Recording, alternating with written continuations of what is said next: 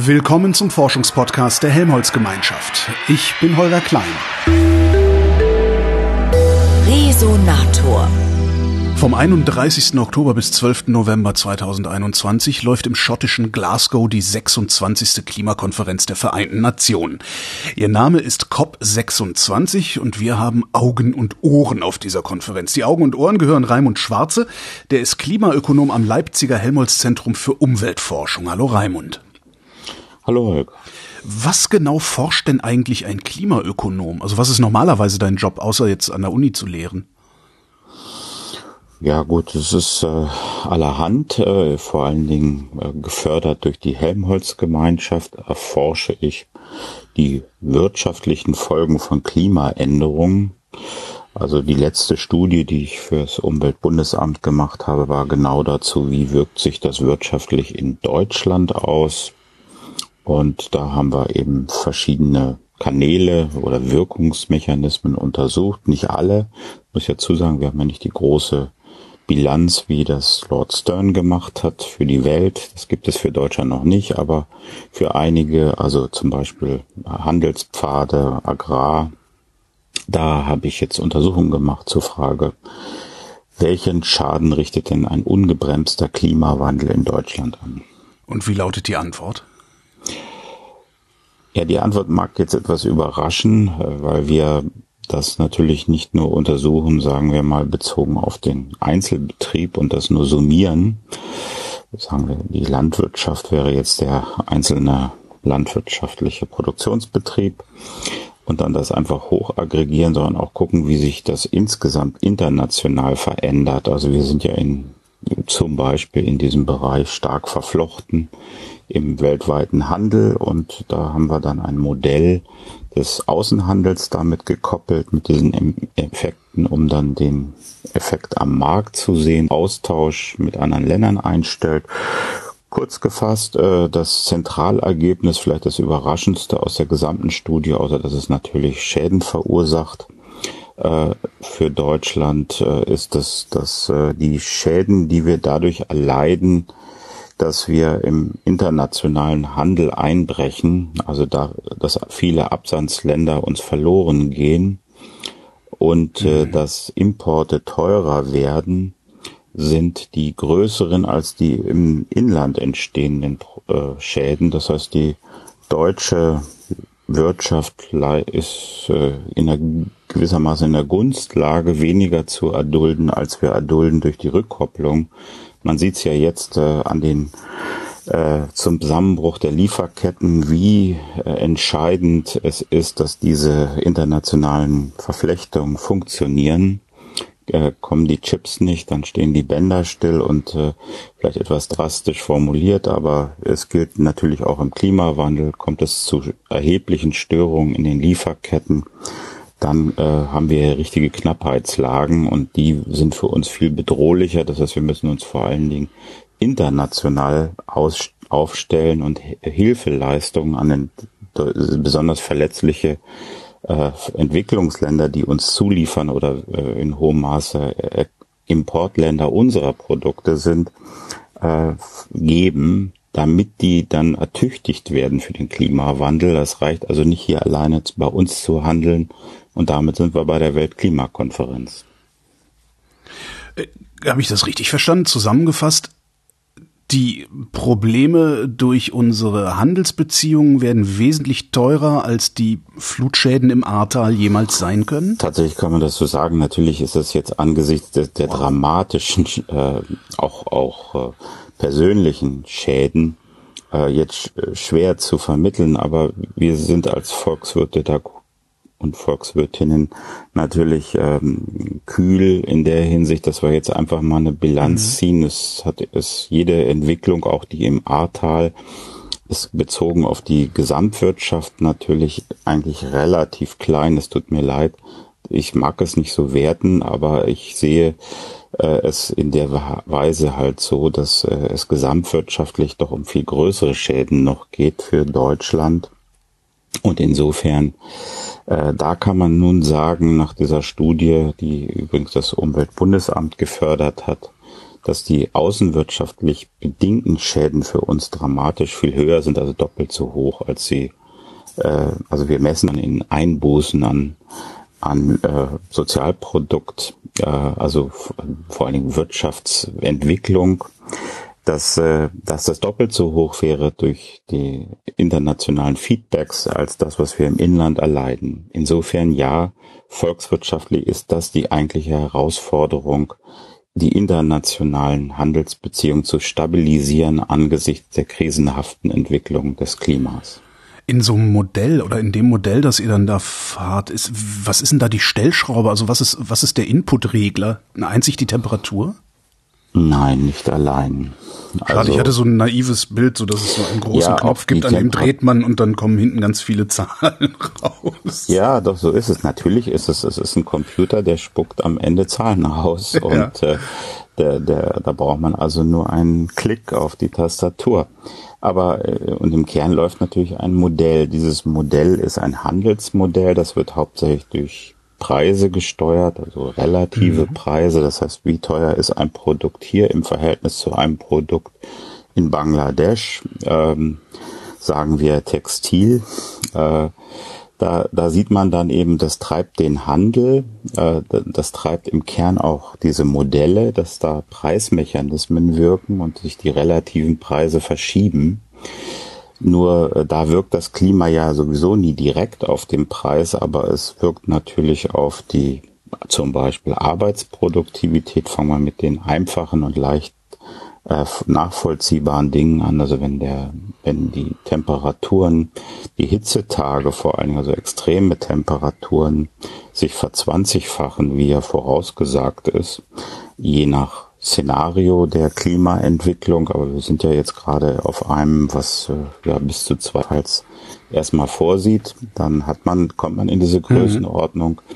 dann kann natürlich an diesen Tagen nicht so viel geleistet werden. Produkte werden relativ teurer und damit verschieben sich natürlich so die Handelsgleichgewichte dadurch, dass die relativen Preise sich verändern. So sehen diese Modelle aus. Sie sind meistens sogar äußerst schlank, also kann man auf eine Tafel noch schreiben. Das zeigt, es ist hier kein wesentlich weniger komplex als die Klimamodelle.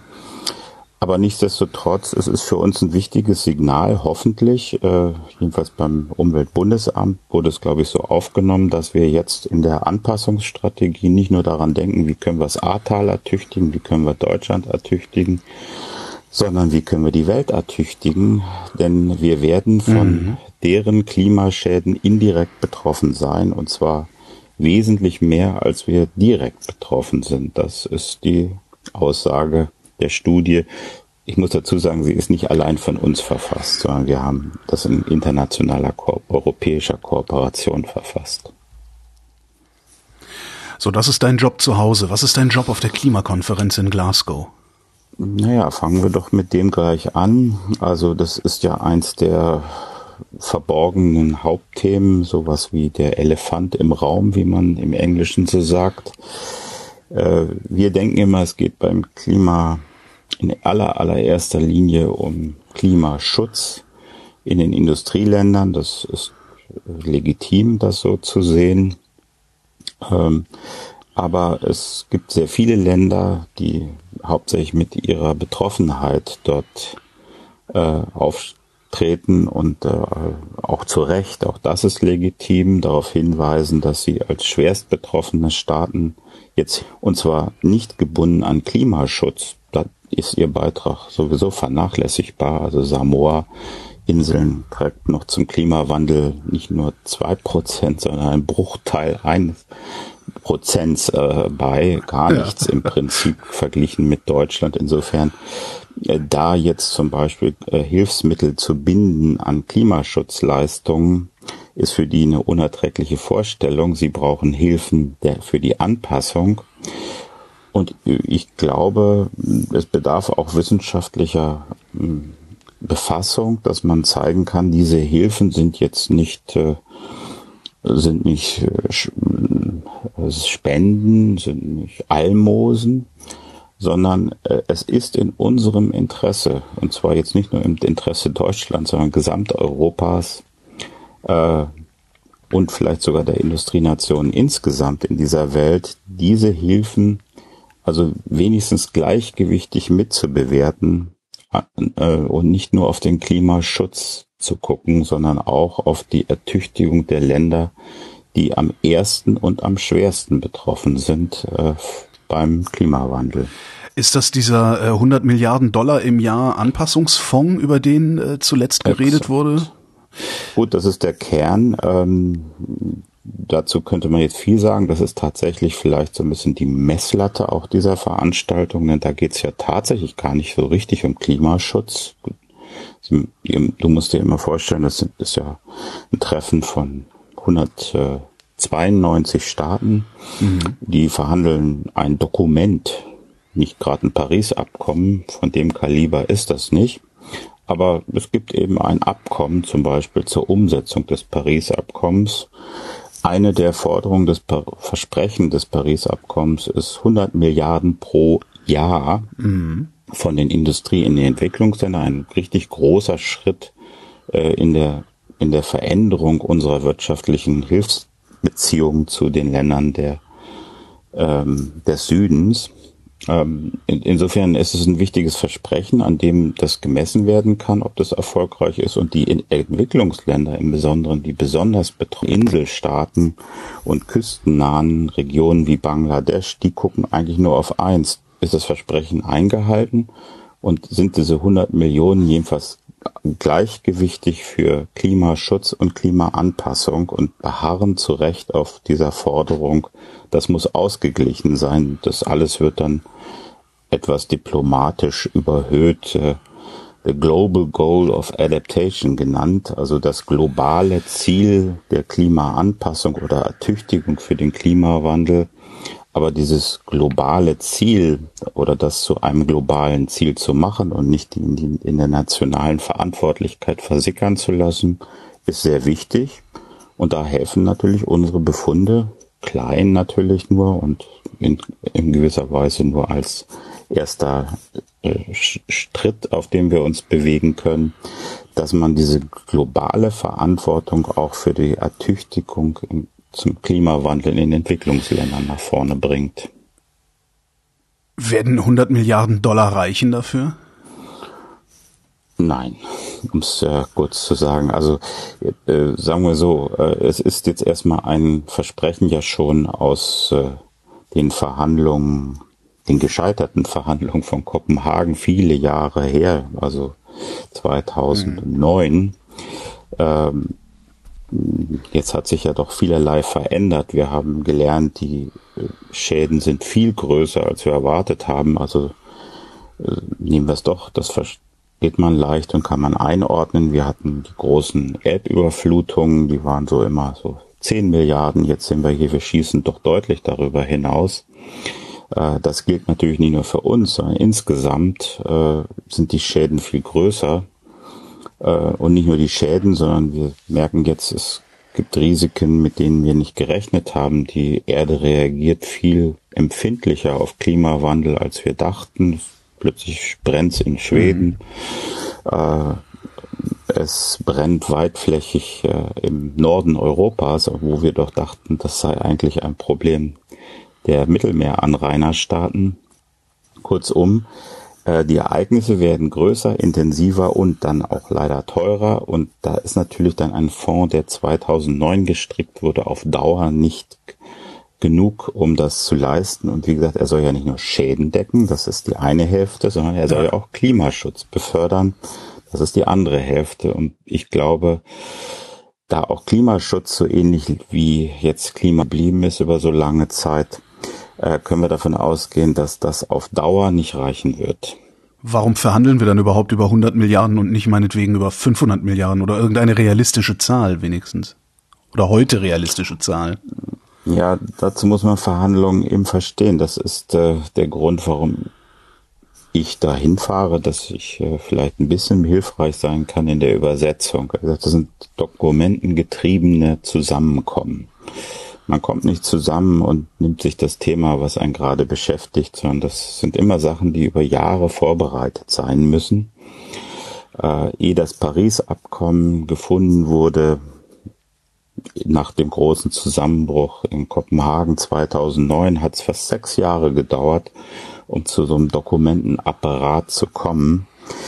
Jetzt hängen wir hier in dem Dokumentenapparat des Paris-Abkommens und mhm. ich glaube, niemand will aus dem raus und wir sollten auch nicht aus dem raus und der sieht jetzt ein klares Programm vor mit den 100 Milliarden pro Jahr, sind ja auch noch nicht erbracht, nicht mhm. einmal für dieses Jahr.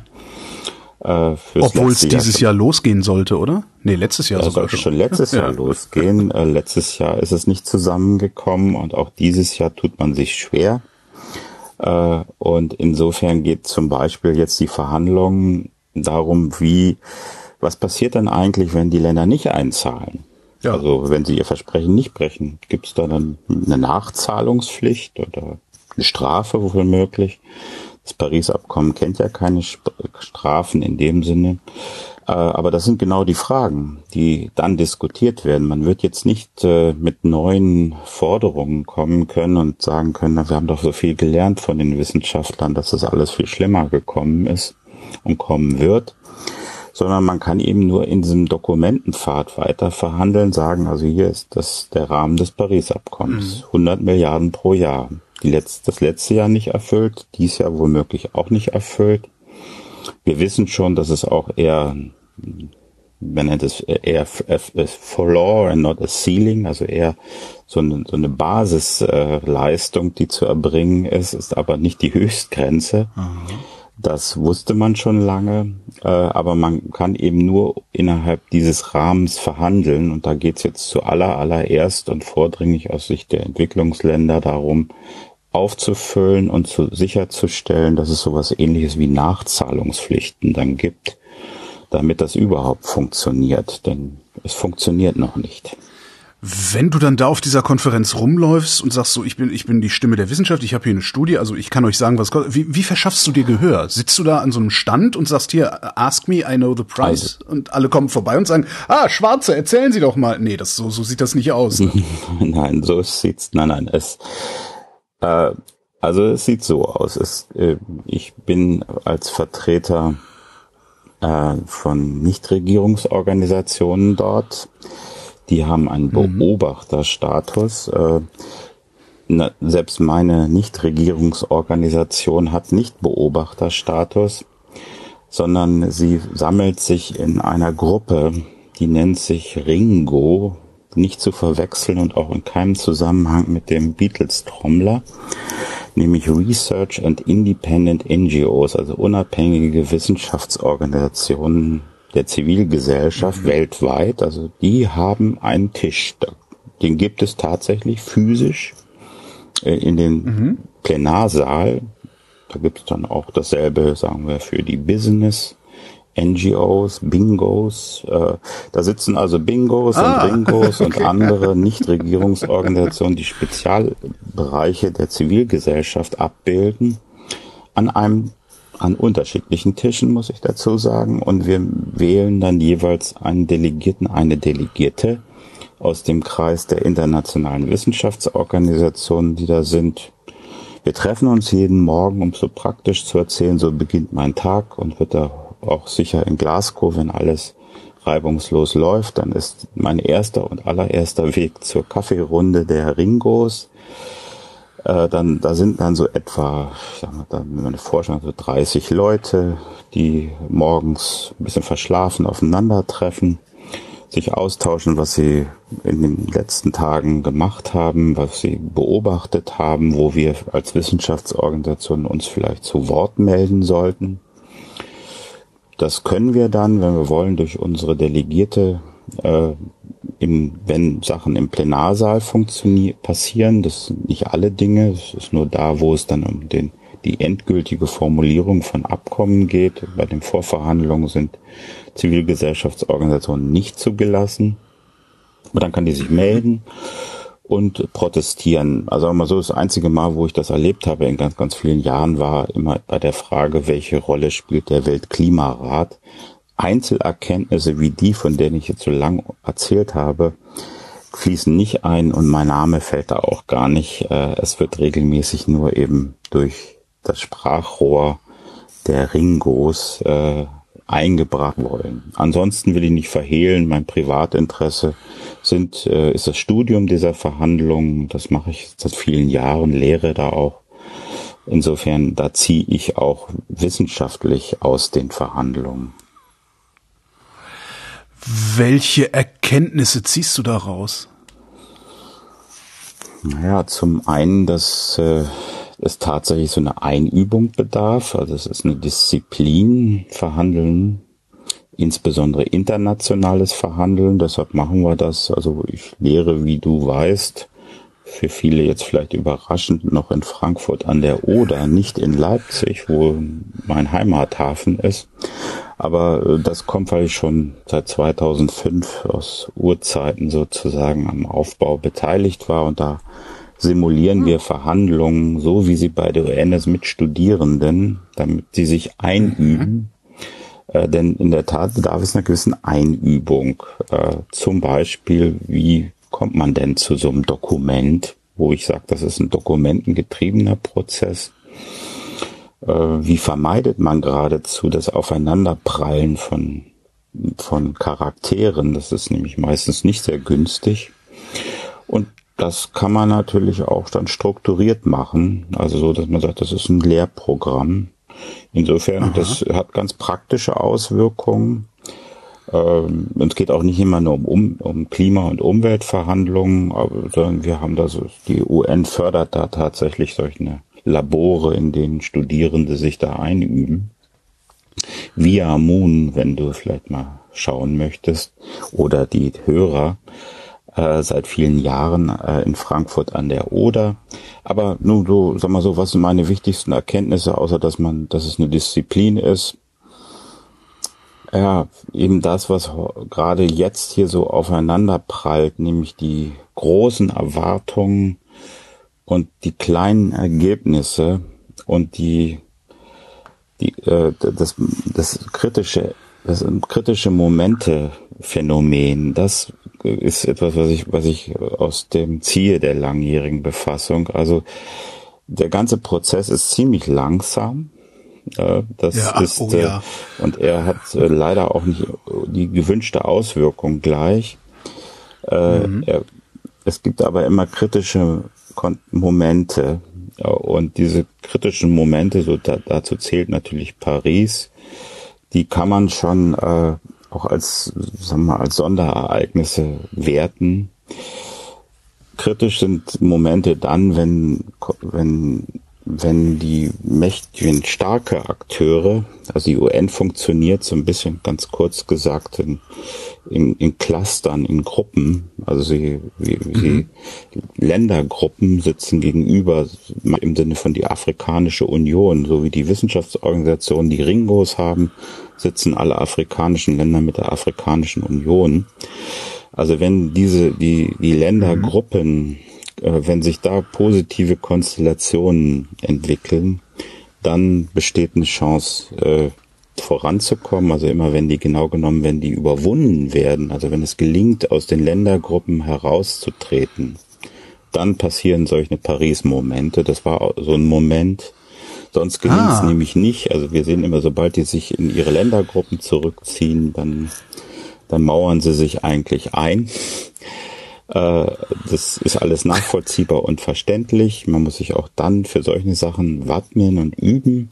Aber äh, tatsächlich war das ein kritischer Moment in Paris, dass die Ländergruppen, insbesondere jetzt hier ähm, die China in der Führung der Entwicklungsländer sich neu aufgestellt hat mit im Verhältnis zu den zu den Amerikas. Das ist also Nord und Süd. Und das hat äh, mhm. diese Verhandlungen beflügelt, möchte ich sagen. Äh, und gut, da sind wir jetzt nicht davor, so scheint es gerade nicht. Äh, insofern kann ich nur träumen von den Zeiten, die etwas her sind. Aber kann man kritische Momente denn nicht nur ex post bewerten? Also kann es nicht sehr gut sein, dass COP26 wieder ein kritischer Moment wird? Oder es, es da einen gibt? Nun will ich nun wirklich nicht äh, Wasser in Wein gießen. Das ist äh, immer ganz unschön, schon gar jetzt am frühen Morgen. Also ich äh, sehe den nicht. Äh, dazu bedarf es intensiver diplomatischer Vorarbeiten. Und wenn ich jetzt sehe, es ist ja hier vieles unternommen worden von der britischen Regierung. Äh, es ist jetzt noch ein G20-Gipfel vorgeschaltet, der sicher so orchestriert war, dass er dies äh, dazu beitragen soll, da über die Ländergruppengrenzen hinaus zu einem Glasgow-Moment zu kommen. Ich glaube, es natürlich weiß die britische Regierung das, die, äh, aber ich möchte sagen, ich sehe nicht äh, in gleicher Weise die Überbrückung. Also man muss das Klimathema hier in der gegenwärtigen Lage so stark aus den restlichen eigentlich geopolitischen Verwerfungen und Verhärtungen in den Ländergruppen ähm, darstellen können, so dass es zu einem solchen Glasgow-Moment kommen könnte. Aber entschuldige, da fehlt mir jetzt, wenn ich das äh, so FDP-mäßig sagen kann, gerade die Fantasie, dass das äh, jetzt passieren könnte. Also ich sehe sie doch noch zu sehr in ihren klassischen Ländergruppen. Und äh, auch wenn China heute natürlich nicht mehr die G77 anführt, aber Indien, was jetzt äh, so ein bisschen im Schatten diese Rolle eingenommen hat, hat sich da auch nicht richtig klar positioniert und äh, insofern glaube ich, ist es eher die langsame Fahrweise, die ich erwarte. Äh, es ist ja auch so, diese ganz große Bestandsaufnahme, was die nun geleistet haben, die kommt ja erst in 2023 nach Dokumentenlage. Also wenn ich wieder zu meinem dokumentengetriebenen Prozess zurück darf, den ich besser verstehe vielleicht als die große Geopolitik, dann kann ich sagen, ja, in diesem Jahr beginnt der, der ist als ein, ja, das ist im Grunde eine, das ist auch eine wissenschaftliche Übung, heißt auch, glaube ich, so, Stocktake, Information, Informational Stocktake heißt der, glaube ich. In der ersten Phase wird also wirklich nur erstmal alles zusammengetragen, was äh, was da eingereicht wurde, 116 nationale Beiträge, ein Verfahren bestimmt, in dem man berechnet, was jetzt tatsächlich genau die Klimaauswirkungen sind. Das sind ja nur so Abschätzungen mit 2,7 Grad, das sind also so Pi mal Daumen könnte auch 2,4 sein und hängt von vielen Sachen ab. Ist auch noch vieles unklar. Sind ja nicht alle gleich. Da wird man mal Apfel und Birne zusammengezählt. Also viele Dinge, die jetzt äh, gerade erst äh, im Beginn sind und erst 2023 soll dann die, die ehrliche Bilanz gezogen werden. Daher glaube ich, wir haben auch dokumentenseitig nicht die Voraussetzungen jetzt zu dem Glasgow-Moment das, äh, wo nochmal das Ruder rumgerissen wird, das, äh, da fehlt mir jetzt die Fantasie. Wenn Ringo sich zu Wort meldet und protestiert, hat euer Protest irgendein Gewicht oder ist es schön dabei gewesen zu sein? Also werdet ihr, hört man auf euch? Ja, also ich glaube, äh, dokumentenseitig wenig. Also äh, es trotzdem möchte ich sagen, also erstens gibt es diese Organisation sowie auch äh, viele andere Organisationen gleicher Art Zivil der Zivilgesellschaften seit Anbeginn. Ähm, und ich mhm. glaube, wenn man fair bilanziert, dann kann man zwar sagen, gut, es, es hat nie im Plenarsaal eine Intervention gegeben, die unmittelbar sich in einem einzigen Wort äh, ausgewirkt hätte bei den Dokumenten. Trotzdem sehe ich natürlich, dass äh, Klimarat zum Beispiel jetzt in der Umsetzung dieser dieses äh, dieser großen globalen Bestandsaufnahme des Global Stocktake zunächst sehr umstritten war. Soll er das machen? Es ist eigentlich eine Sache der Wissenschaft, äh, da mal Bilanz mhm. zu ziehen am Ende ist es jetzt doch eine Sache der, der, des Weltklimarats, sie wird unter starker Mitwirkung des Weltklimarats.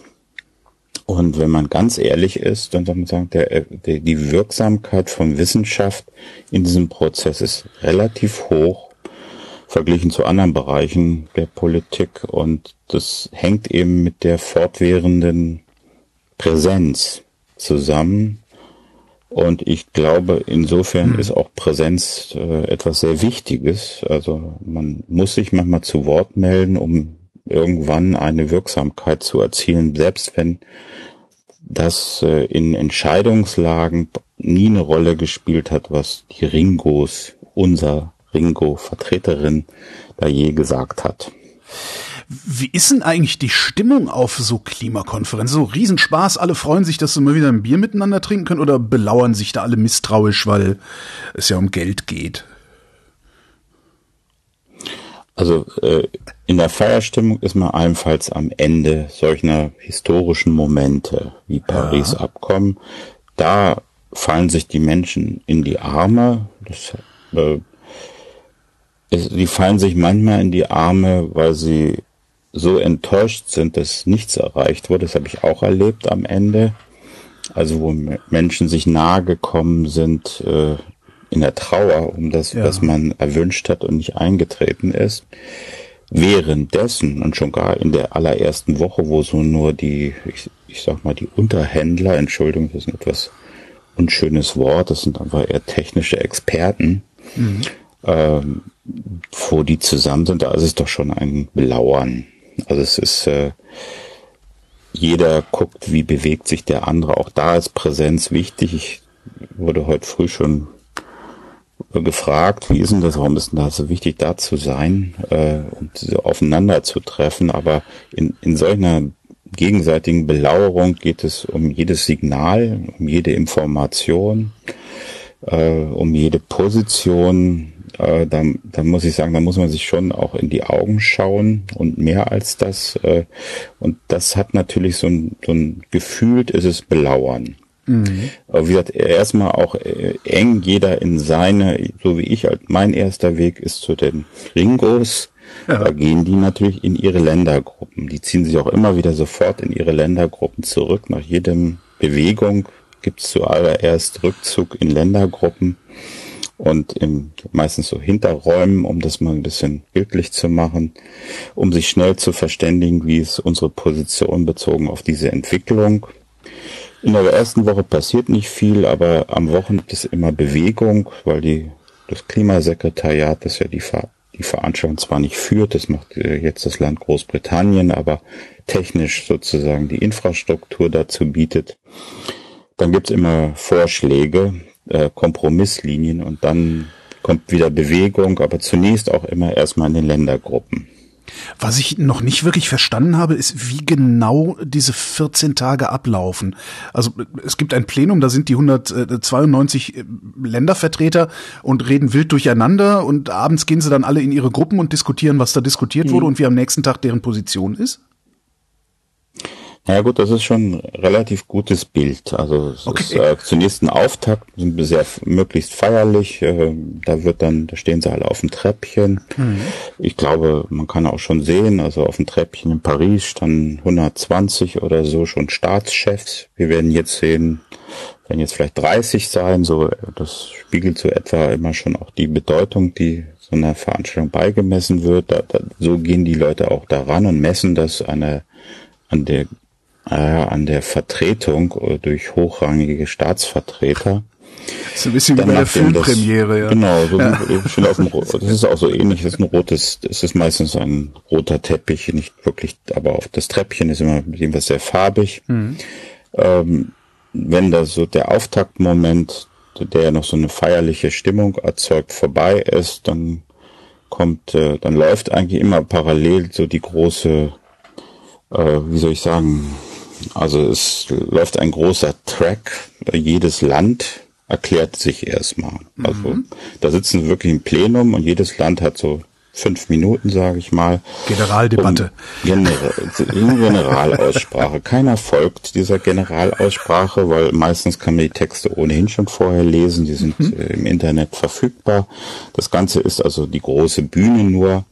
Äh, Im Hintergrund treffen sich aber schon die Verhandler dann eben in der Konstellation, wie verhandelt wird. Wie gesagt, eher so in Grüppchen und äh, formiert sich zu Einzelfragen. Hm. Und das, äh, da gibt es eben, wie gesagt, jetzt schon Dokumente aus der Vorbefassung. Das ist, ist immer so, es gibt ein, ein, großes Jahrestreffen, sozusagen die große Vereinsversammlung und dann gibt's die das Untertreffen, also irgend so ein, das ist das, der Verher und technische Treffen und die bereiten Dokumente vor.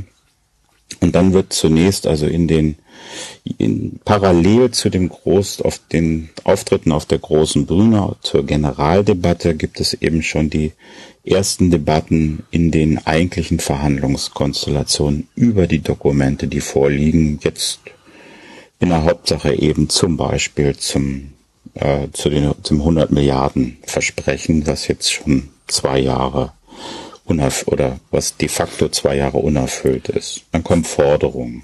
Also ganz konkret, Samoa sagt, wir wollen nicht nur äh, 5 Milliarden äh, für Klimaschutz, sondern wir wollen auch 5 Milliarden für Ertüchtigung.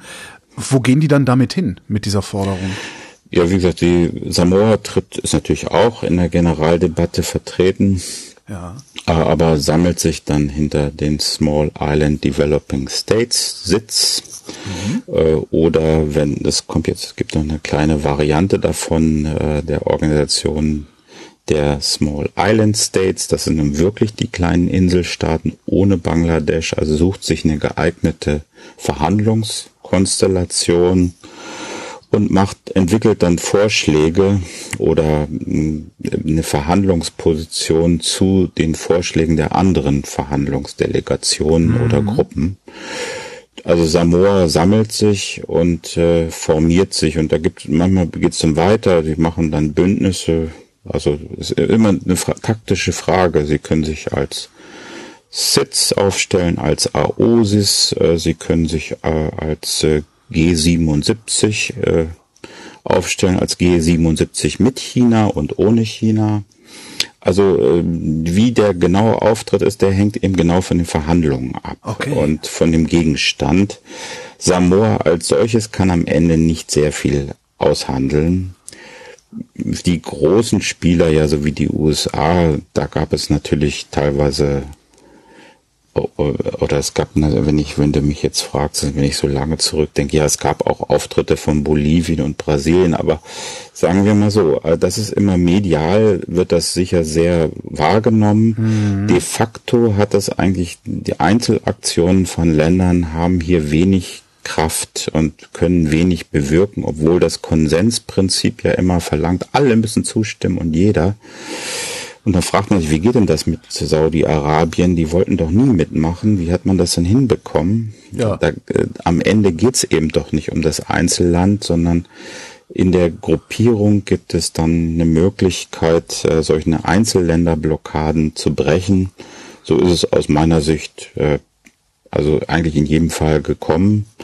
Es hat mal eine Stunde verzögert, vielleicht hat es auch mal eine Nacht verzögert, wenn Bolivien ganz hartnäckig war, aber am Ende wurden die dann eingefangen in ihren Ländergruppen. Mhm. Äh, so funktioniert internationales Verhandeln in der Nussschale. Wir wollten ja eigentlich jeden Abend kurz miteinander sprechen, während die Konferenz ja. läuft. Und du hast gesagt, in der ersten Woche lohnt sich das kaum, weil da so gut wie nichts passiert. Warum passiert in der ersten Woche so gut wie nichts? Und was passiert dann in der zweiten Woche? Ja, in der ersten Woche, wie gesagt, gibt es den Auftakt, die Generalaussprache. Da passiert insofern nichts, weil das alles äh, festgelegte Dramaturgie ist, sogar festgelegte Texte, ganz mhm. überwiegend. Könnten, könnten wir heute schon sehen, was da in der Generalaussprache von den 192 Ländern kommt. Dann ähm, wie gesagt, dann beginnen ja erst, äh, dann beginnt das Abtasten dessen, worum, worauf sich diese Konferenz fokussieren will. Mhm. Wir, ich habe so das Gefühl, wenig ist jetzt noch klar, was genau der Fokus ist. Das Regelwerk in der, des Paris-Abkommens, welche soll geschlossen werden, die Finanzzusagen sollen geschlossen werden, verschiedene andere Dinge, also äh, die Regeln genau für diese große globale Bestandsaufnahme werden sicher jetzt Gegenstand sein. Wie, wie schafft man da Transparenz und Vergleichbarkeit? Alles äh, sind äh, Elemente, die verhandelt werden, aber was nun diese Verhandlungen bestimmt, ist noch nicht klar und hängt eben in der Tat von der, dem Aufeinandertreffen der unterschiedlichen äh, gruppierten Interessen ab. Das schält sich im Hintergrund erst raus. Ja. Also man schickt sozusagen, wenn ich das so und ganz gar nicht despektierlich, weil ich wirklich die Arbeit wertschätze, man schickt die Bauern erstmal vor und ja. dann sieht man, wie die Gefechtslage ist, die große und ganze, und dann lässt man die Dame und den König kommen.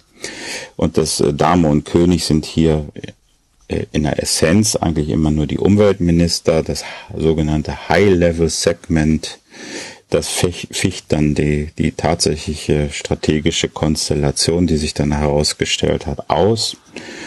Insofern passiert äh, in der ersten Woche nur entweder sehr Vorhersehbares oder etwas, was im Wesentlichen so ein unsichtbares Abtasten angeht, so dass wir jedenfalls nicht täglich äh, so, so einen Report machen können. Das hm. dazu. Das gibt's, gibt's da auch schon mal so richtig was, was komplett unvorhergesehen, was weiß ich, Schlägereien zwischen zwei Delegierten oder, oder sowas? Oder sind die dann doch besonnen? Ja, das, um äh, nein, nein, es gab, aber die gibt es eigentlich eher gegen Ende. Also diese Schlägereien, okay. es gab es, also es gab Fucht, rumfuchteln und Dinge aus der Hand reißen und ähnliches. Das gab es natürlich alles schon. Die Szenen äh, kann man ja nachsehen Podcast oder irgendwelchen Streams. Auf jeden Fall, ähm, ja, das gibt es, aber das ist eher so in dem, dem Moment, des, wo alle Interessen kulminiert aufeinander prallen und wo es kein geordnetes Verfahren mehr gibt. Je besser es in der ersten Woche sortiert wird, in Bahnen gelenkt, mhm. umso weniger passiert genau das.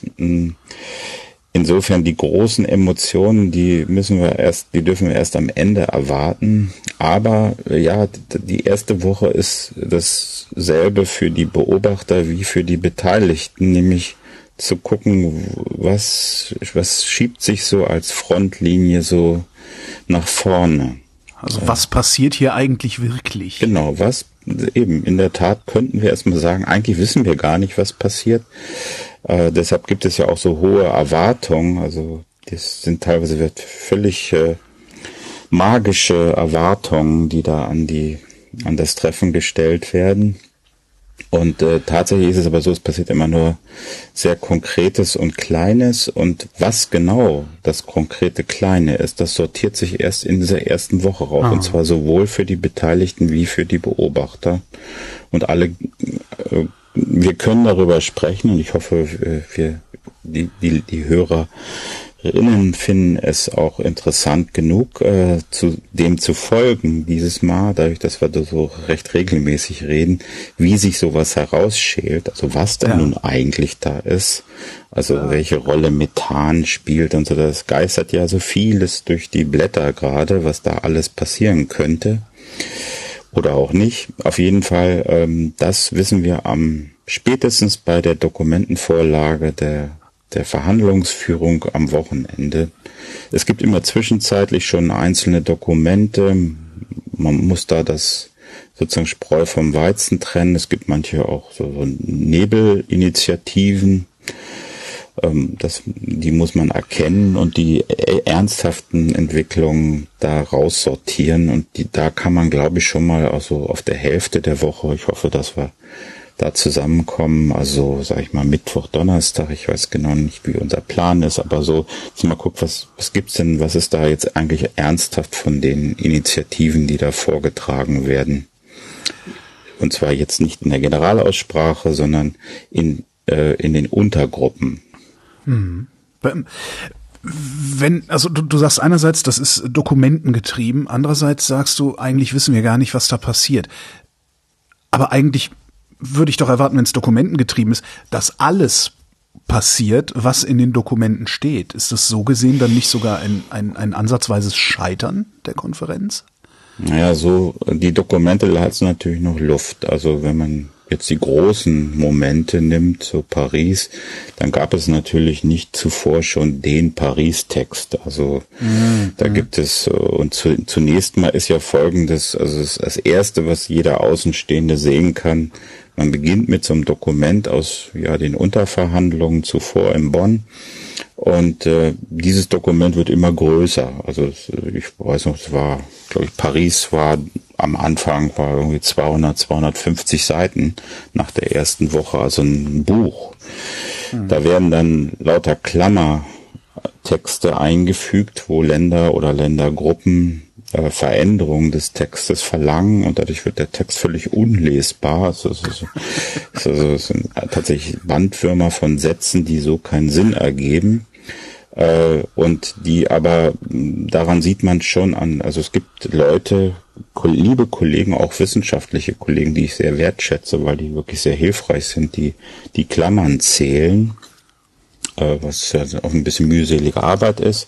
Aber sozusagen, es gibt ein aktuelles Klammerbarometer. Aus dem berichte ich auch sicher, wie das aussieht. Aber äh, und dann sieht man, wo, wo nehmen die Klammern am meisten zu. Wo sie am meisten zunehmen, ist regelmäßig, nicht immer, aber regelmäßig ein sehr wundes Thema, wo die Gruppen aufeinandertreffen, mhm. wo, wo wenig äh, Klammern, Klammerentwicklung ist. Da konvergiert schon das Interesse der einzelnen Ländergruppen und Länder. Und da kann man schon immer so auf halber Strecke so ein bisschen sehen, wo spielt die Musik äh, und wo am Ende muss dann ja auch die Verhandlungsführung am meisten eingreifen. Natürlich immer da, wo äh, es ganz viele Klammern gibt, so dass es also überhaupt keine Konvergenz der, der Positionen gibt. Aber dann gibt es einen schlanken Text meistens am Montag. Da, da sieht man dann auch vielerlei im Verhältnis zu, vom schlanken zu den äh, Buchtexten der ersten Woche. Wo, wo ist die Musik? Was ist das eigentliche Thema dieser Konferenz? Und gibt es genügend Konvergenz? Heute ist Samstag, der 30. Oktober. Wann reist du ab? Äh, ich werde heute sch nicht schlafen. es geht nicht anders. Der, ich, ich fliege, ich äh, bekenne mich da jetzt auch. Es war mir nicht anders möglich. Es war, glaube ich, auch nachvollziehbar hier vom Berliner Flughafen und die Lage am Berliner Flughafen macht es nötig, dass ich heute äh, nächtige am Berliner Flughafen.